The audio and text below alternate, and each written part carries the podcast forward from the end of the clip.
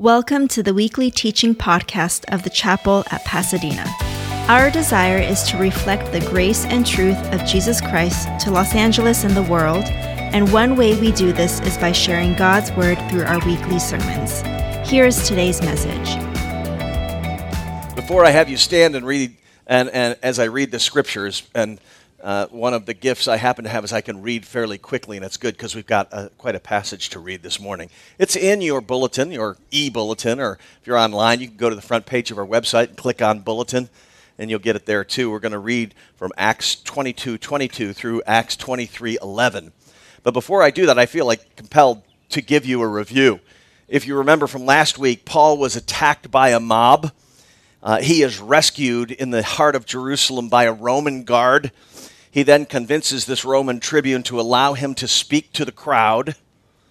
And then Paul gets the crowd's attention, but sends them again into a tizzy when he concludes his speech to the mob, saying, God told him the Jews won't listen, so he needs to go to the Gentiles.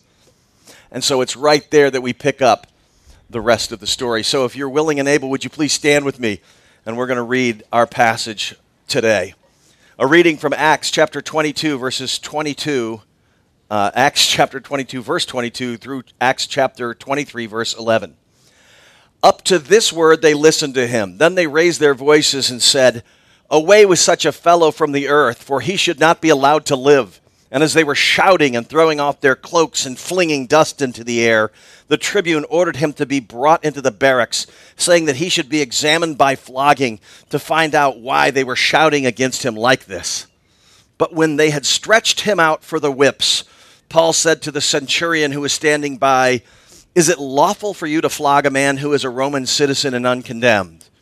When the centurion heard this, he went to the tribune and said to him, what are you about to do? For this is this man is a Roman citizen. So the tribune came and said to him, Tell me, you are a Roman citizen? And he said, Yes. The tribune answered, I bought this citizenship for a large sum. Paul said, But I am a citizen by birth.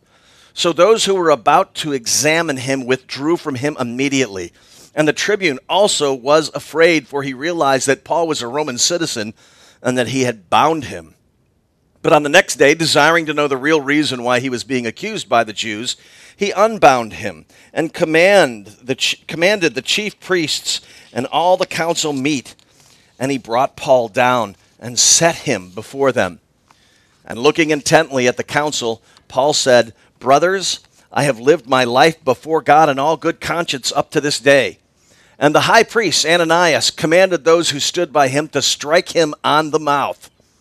Then Paul said to him, God is going to strike you, you whitewashed wall. Are you sitting to judge me according to the law, and yet contrary to the law you order me to be struck? Those who stood by said, Would you revile God's high priest? And Paul said, I did not know, brothers, that he was the high priest, for it is written, You shall not speak evil of a ruler of your people. Now, when the when Paul perceived that one part were Sadducees and the other Pharisees, he cried out in the council, Brothers, I am a Pharisee, a son of Pharisees. It is with respect to the hope of the resurrection of the dead that I'm on trial. And when he said this, a dissension arose between the Pharisees and the Sadducees, and the assembly was divided. For the Sadducees say there is no resurrection, no angel, no spirit, but the Pharisees acknowledge them all. Then a great clamor arose, and some of the scribes of the uh, Pharisees' party stood up and contended sharply We find nothing wrong in this man. What if a spirit or an angel spoke to him?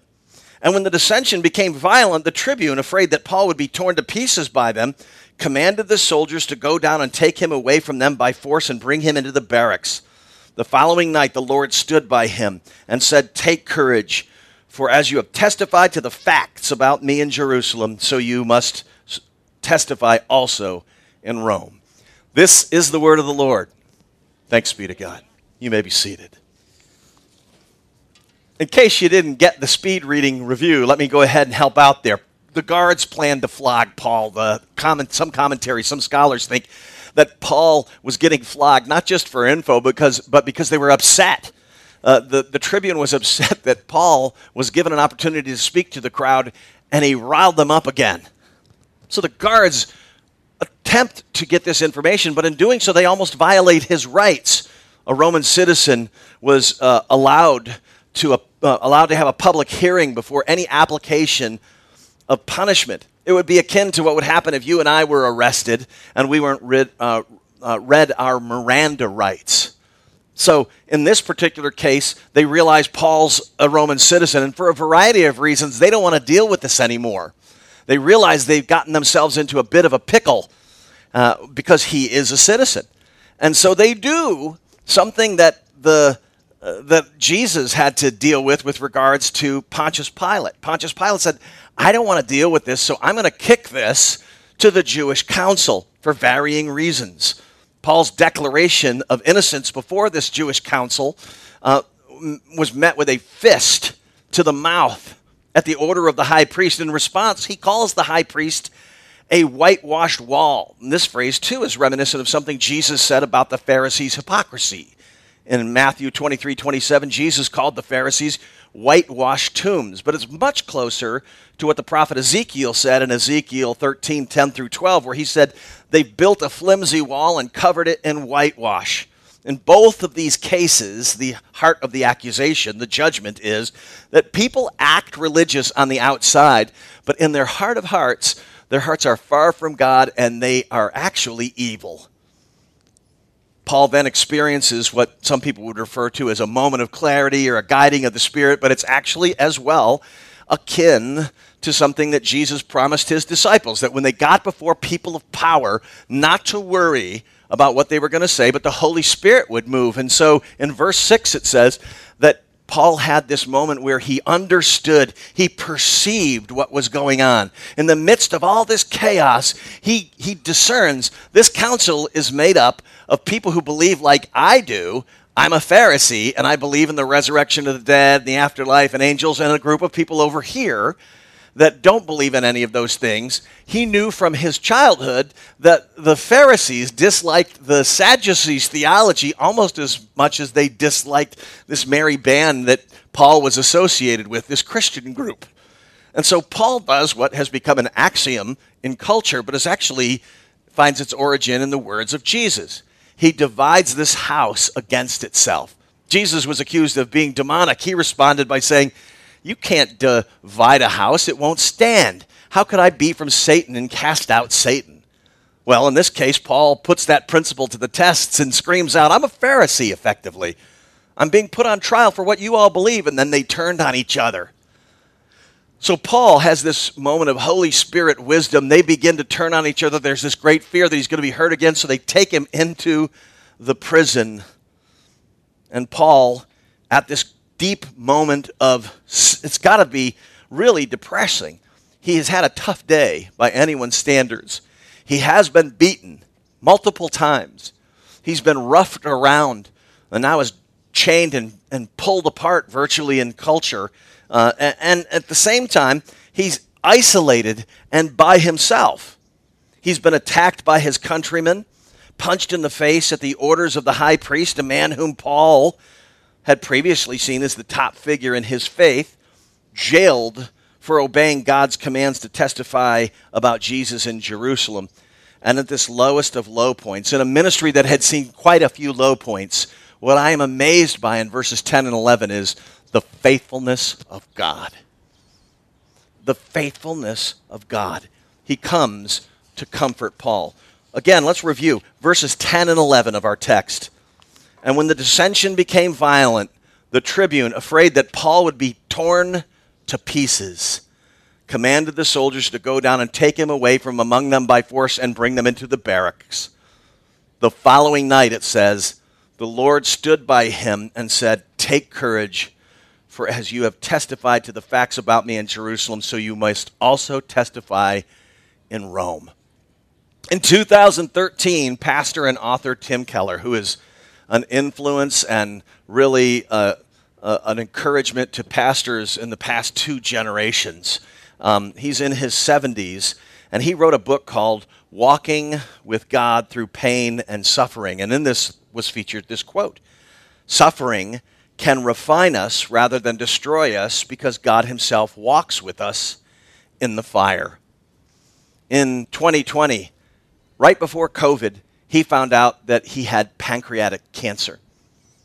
The news has been good thus far The treatment appears to be working at a pretty high level, and it's going to extend his life as far as they can tell. Recently, he wrote a piece for The Atlantic and was interviewed on MSNBC about it and detailed this, this article he wrote, which was entitled Growing My Faith in the Face of Death.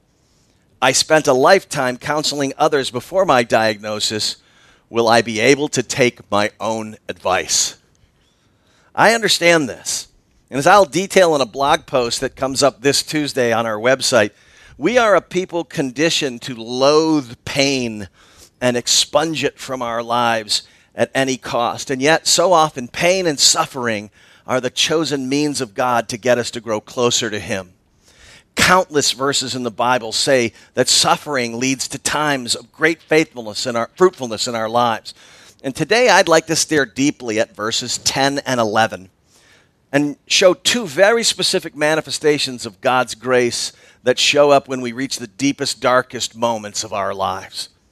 We study Scripture, and I hopefully preach Scripture with the aim of enabling us by His grace and Spirit to see Jesus in the text of Scripture. And today we get to see it very clearly because Jesus manifests Himself to Paul and speaks to him with astounding clarity so Paul would be reassured. And so I have two thoughts I want to share with you this morning. And the first is when life is painful, we sense that God is near. And the second is that when life is painful, his voice we're apt to hear. Let's begin with verses verse 11 and when life is painful, there is a heightened sense of God being near. Now not at first, because our, our natural reaction to pain and suffering is to cry out, as the psalmists so often did, and say, Why, God, where are you? But in verse 11, it says, The Lord stood by him and said, Take courage, for as you've testified to the facts about me in Jerusalem, so you must testify in Rome. Paul was indwelled by the Holy Spirit. We've seen that clearly in the last couple chapters and the, really the dozen or so chapters that we've watched his ministry unfold. But when scripture says the Lord stood by him, it's saying that, that there's a special manifestation of grace that came to Paul to sustain him. When we experience dark times, at the lowest point, it's my experience that my sense of God's presence in my life is ultimately heightened. He is always with us. But he manifests himself with a special dose of grace to help us sense, feel, or have great confidence and awareness of the reality that he's present with us. In Paul's case, it may have been a vision akin to a number he'd received throughout his life.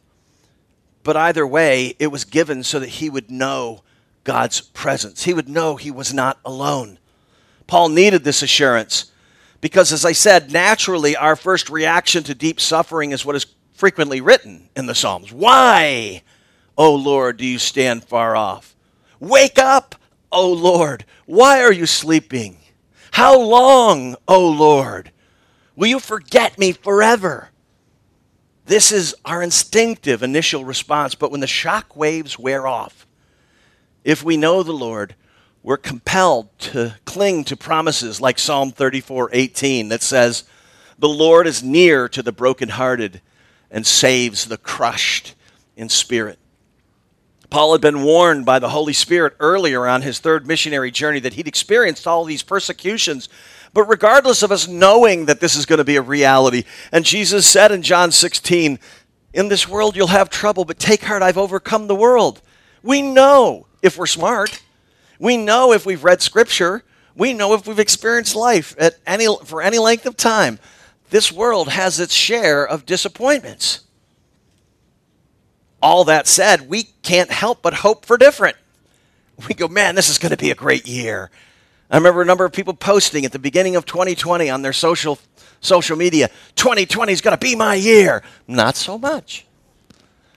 And you had no control over it whatsoever. It's at this moment of disillusionment or forgetfulness that God comes to us to reassure us that while there's trouble in the world, we can take heart. We can know that Jesus is at the right hand of God. He is on the throne. He's been given all, he's been given all authority in heaven and on earth. And instead of running away from him, believers at that moment of getting past the initial shock, we instinctively run to Him. Holocaust survivor Corrie ten Boom said, There is no pit so deep that God's love is not deeper still. Carolyn and I have been reading Dane Ortlund's book, Gentle and Lowly, which incidentally we'll be studying as a church in our community groups this, excuse me, this May through July.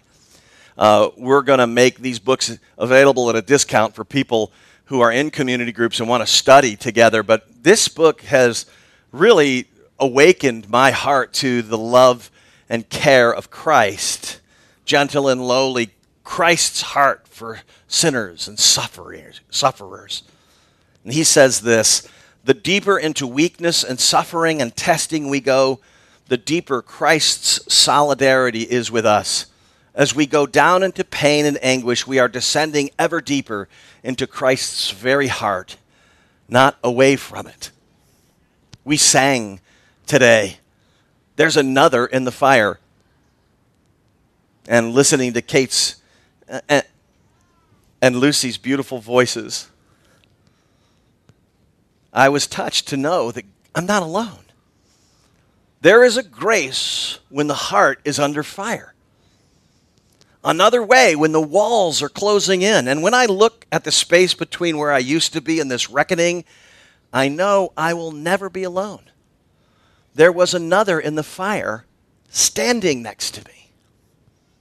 Every so often, I'll hear people who are going through the most unbelievably painful experience in life the loss of a spouse, or worse, the loss of a child.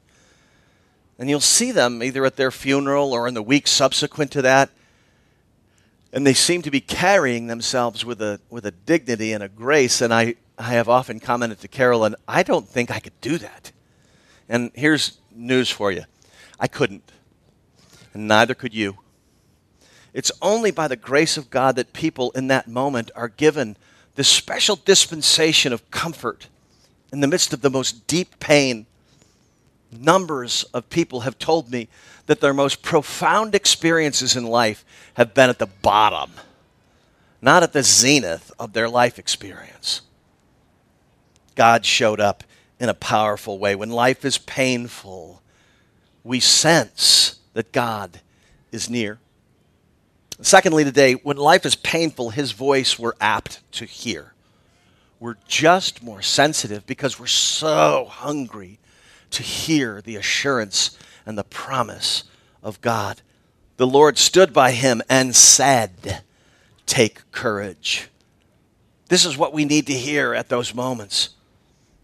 Paul had the experience of the Lord speaking directly to him, and while in my darkest night of the soul, I didn't audibly hear God speak, his holy word came alive in ways that had previously not. The main reason it hadn't was because I was moving so fast through life and so loudly in my experience that I was unable to hear God's voice very clearly at all. On other occasions, I've spoken of what happens when you drive a car so hard, running the engine at 8,000 revolutions per minute, in the red, as they say. You turn your stereo up really loud, all the way to 11 and it gets impossible to hear anything outside of your experience in the car. Your engine could be telling you, there's trouble here, we're clinking, we're clunking. You can't hear it when you're moving that fast. And so, for some of us, never willing to pull into the driveway and let the car idle and listen for a bit, quiet ourselves, proverbially our car breaks down and we end up on the side of the road. And then a rescue has to take place. People have to come and literally, let alone figuratively, tow us to safety so we can rebuild and re. This is what happened to me. I wasn't listening to God. I was moving through life doing Christian ministry for all. I mean, you know, you think in that that happens in that situation? Yes. When you forget about God's presence in your life and you ignore him prompting you in various ways, sometimes it takes an engine failure and an abandonment on the side of the road before you'll finally go, okay, I surrender, Lord. I will listen to you. This is certainly true in our spiritual life. And pain is a natural teacher if we'll listen. It compels us to listen. It compels us to seek God for genuine comfort. In those moments of deep pain, perhaps you know, no idol will do. Sex, money, power, buying stuff, none of that comforts the soul. You are desperate to hear your Creator say, I've got things. Yes, you may have made some serious errors here, but I love you and I will provide for you, and your future is safe with me. We'll work through this together. You are not alone. Israel had had multiple experiences of abandoning God. In one such experience, the prophet Elijah came to help. In 1 Kings chapter 19, we, we have this story where the prophet Elijah had previously had an amazing experience of God's power demonstrated, and he was able to put to death all of the false prophets of Baal. And, this was a big victory in his war against Queen Jezebel. But when she found out about it, she issued a, a proclamation and told him, You are a dead man within 24 hours.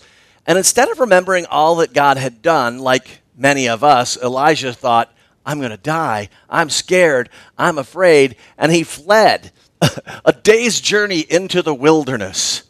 Imagine running into the, the Mojave Desert. Just go. You know, they'll never find me out here. And he got under a tree to get a little shade and said these words to God I wish I could just die. Just take my life. I don't know if you've ever been there where you feel like, in my suffering, I just don't want to suffer anymore. Would you end this for me? God meets him there, but tells him something interesting. He needed to hear from the Lord. His mind and his heart had been stirred by his fear, and in that condition, you know, it's impossible to hear the Lord. He needed to slow down so he could understand the voice of God, comprehend the voice of God. So God reaches out in the middle of this mess, a messenger tells him that God intends to speak. And we're going to pick up here. The text is available in your bulletin 1 Kings 19, verses 11 through 13. And this is what the messenger of God told Elijah Go out and stand on the mount before the Lord. And behold, the Lord passed by, and a great and strong wind tore the mountains and broke in pieces the rocks before the Lord. But the Lord was not in the wind. And after the wind, an earthquake, but the Lord was not in the earthquake. And after the earthquake, a fire, but the Lord was not in the fire. And after the fire, the sound of a low whisper.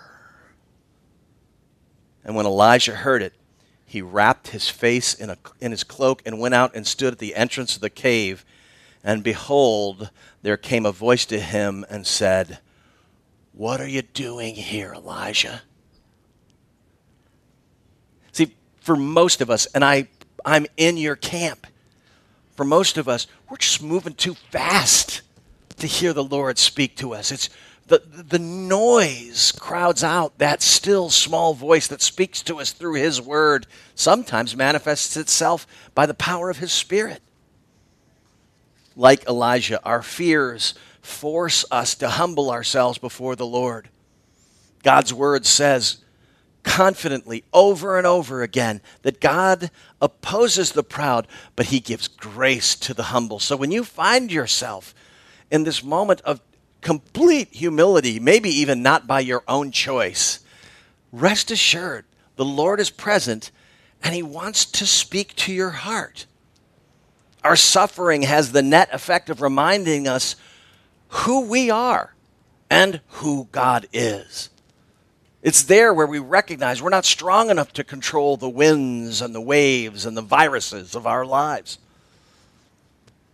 Tim Keller, in his book, Walking with God Through Pain and Suffering, said this quote, When pain and suffering come upon us, we finally see not only that we are not in control of our lives, but that we never were. See, I think some of us suffer from the, uh, the delusion that when things are going well, we've got it all under control. We don't. We're, we're kidding ourselves. God's graciously enabling all of those things to line up. And there's peace in that. There's peace in that humility.